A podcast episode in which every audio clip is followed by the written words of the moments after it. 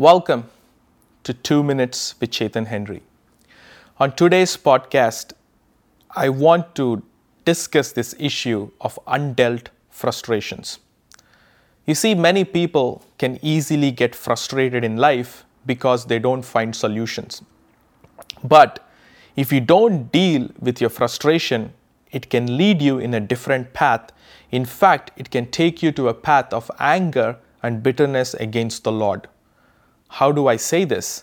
I say this because it's written in the book of Proverbs, chapter 19, verse 3.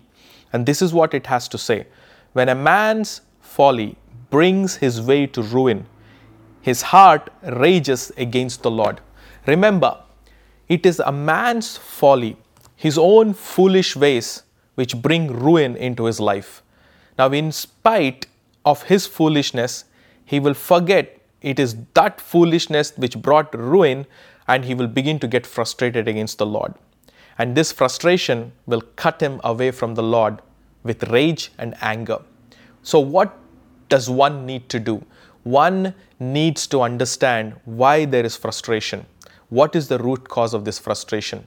And more importantly, take those frustrations to the Lord to find solutions rather than using that frustration and going against God, you have to stop doing that and start taking your frustrations to the Lord and surrender them to the Lord so that the peace of God can come and fill you and remove those frustration.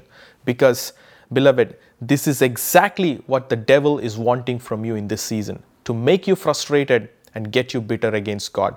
When you do that you're supporting his kingdom.